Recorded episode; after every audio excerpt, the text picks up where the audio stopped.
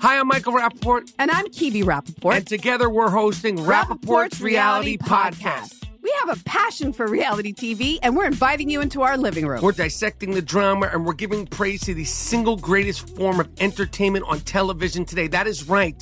Reality TV is the greatest form of entertainment on television today. Listen to Rapaport's Reality with me, Kibi Rapaport. And me, Michael Rapaport, on the iHeartRadio app, Apple Podcast, or wherever you get your podcast.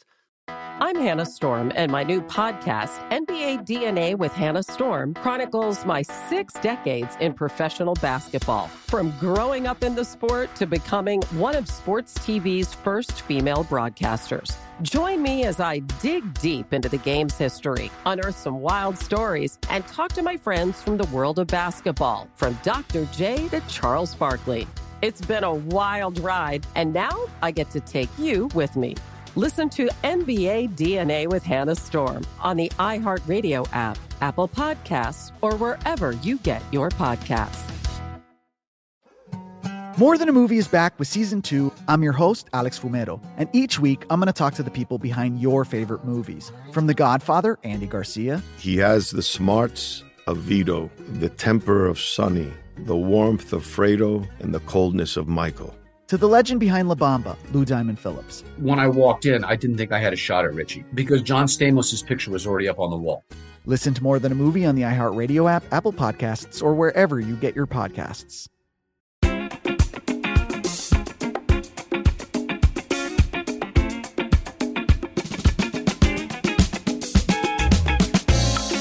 And we return to our American stories. Up next, an unusual story about baseball and a baseball player you likely haven't heard of named Curt Flood. He was a three time All Star back in the 70s, seven time Golden Glove winner, but perhaps his most important contribution to professional baseball had to do with sports contracts, how athletes are paid, and how Major League Baseball is run. Here to tell the story is author and commentator and one of the best baseball writers of all time, George Will with a story. Take it away, George.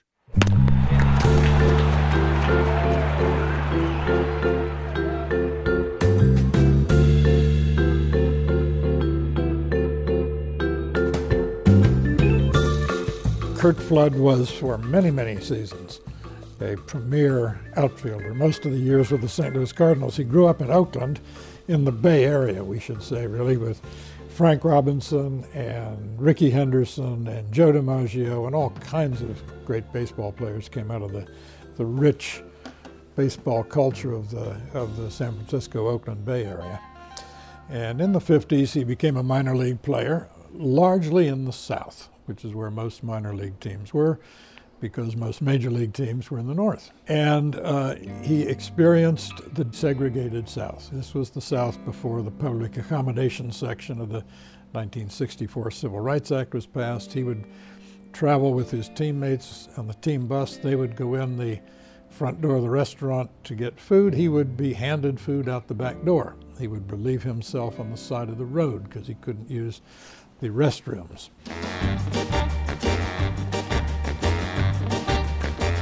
The Cardinals that he joined late in his, what turned out to be late in his career with the Cardinals, they decided to trade him to Philadelphia.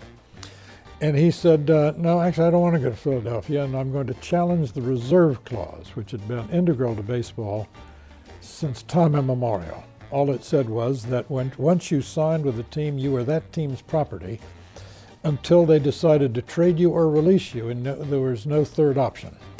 Curt Flood said there's something wrong with this because it denies to a category of Americans, of whom I am a part, what should be the basic American right to negotiate the terms of employment with the employer of your choice.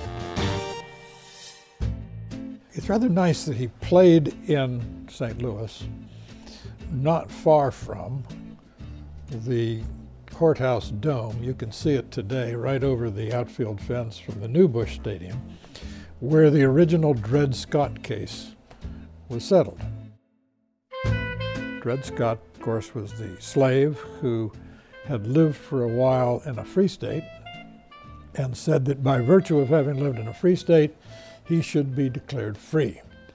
The Supreme Court in 1857 tried to resolve America's racial dilemma and again made an awful hash of it, brought on the Civil War, and catalyzed the career of Abraham Lincoln by saying, no African American has or ever shall have any rights that a white person is obligated to respect, which is why when I wrote about Curt Flood years ago, I referred to him as Dred Scott in spikes. He said, I won't go to Philadelphia, interrupted a lucrative career at the peak of his prowess. He was such a good center fielder, which means uh, he, he played the biggest part of the outfield, which means as you grow old, your capacity declines. So he was taking a risk with a, the perishable asset of, a, of, of baseball talent. Anyway, he challenged the reserve clause, took it all the way to the Supreme Court, where he lost in part because, in large part because, Oliver Wendell Holmes, and I think it was 1924, had a singularly bad day. Oliver Wendell Holmes, in a suit arising from a conflict between the major leagues and the Federal League, which had grown up to challenge the major leagues, Oliver Wendell Holmes said, Well, baseball is not a business in interstate commerce, which is preposterous. The great sports writer Jim Murray of the Los Angeles Times once said, if baseball is not a business, then Microsoft or General Motors is a sport. Anyway, he lost, and uh, a good bit of his career perished uh, with his legal case. He lost in 1970. In 1976, there was a challenge mounted to the reserve clause. It was submitted to an arbiter. The arbiter says, yeah, the reserve clause uh, is uh, illegal. And baseball changed instantly as soon as they struck down the reserve clause, the Cassandras came out of the woodwork and there were loud lamentations and rending of garments across the land as the baseball owners, who never missed an opportunity to miss an opportunity, proved themselves wrong again.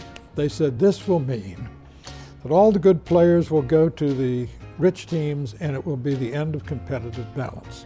They were 180 degrees wrong competitive balance immediately began to improve for lots of reasons. What Curt Flood did was give players leverage. If you have no leverage, you have no power to compel owners to share a larger portion of the value that the players create. No one that I know of has ever bought a ticket to a ballpark to see an owner. They go to see the players. Now, I'm, I do not want to sound too Marxist here about the labor theory of value, but even allowing for the fact that the entrepreneurship and the scouting and all the rest and the marketing that goes into the management side of baseball does create value, still, most of the value is created by the players in collaboration with the other apparatus of Major League Baseball. And therefore, what the, the Dred Scott Curt Flood decision did was give the Major League Baseball players leverage just at a time. No one could have seen this when something else was going to happen that was going to make an enormous difference to salaries, and that is the explosive growth of local broadcast revenues. The era of baseball prosperity was just around the corner with cable television and superstations such as TBS, Ted Turner broadcasting his Braves, the WGN broadcasting the Cubs, which WGN for a while owned through the Tribune Company. So, through serendipity, the explosive growth of money pouring into baseball because of new television audiences, baseball became invaluable programming.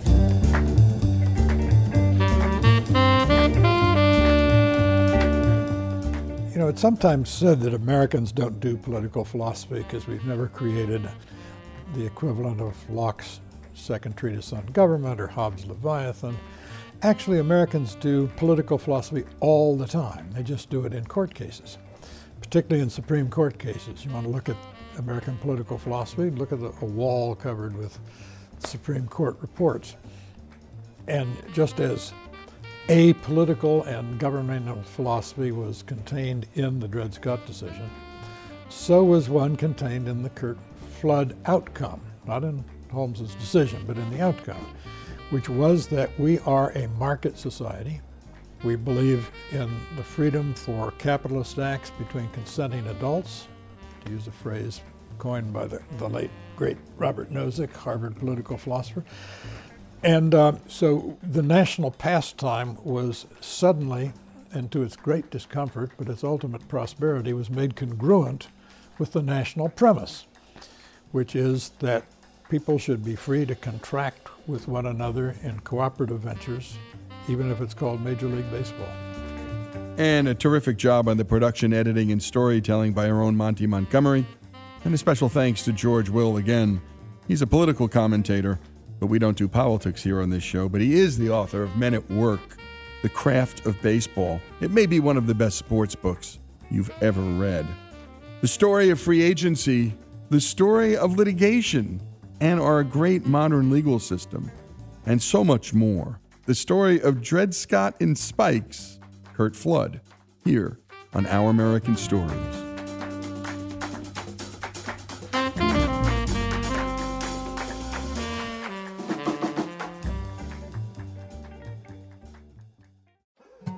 More Than a Movie is back with season two. I'm your host, Alex Fumero, and each week I'm going to talk to the people behind your favorite movies. From The Godfather, Andy Garcia. He has the smarts of Vito, the temper of Sonny, the warmth of Fredo, and the coldness of Michael.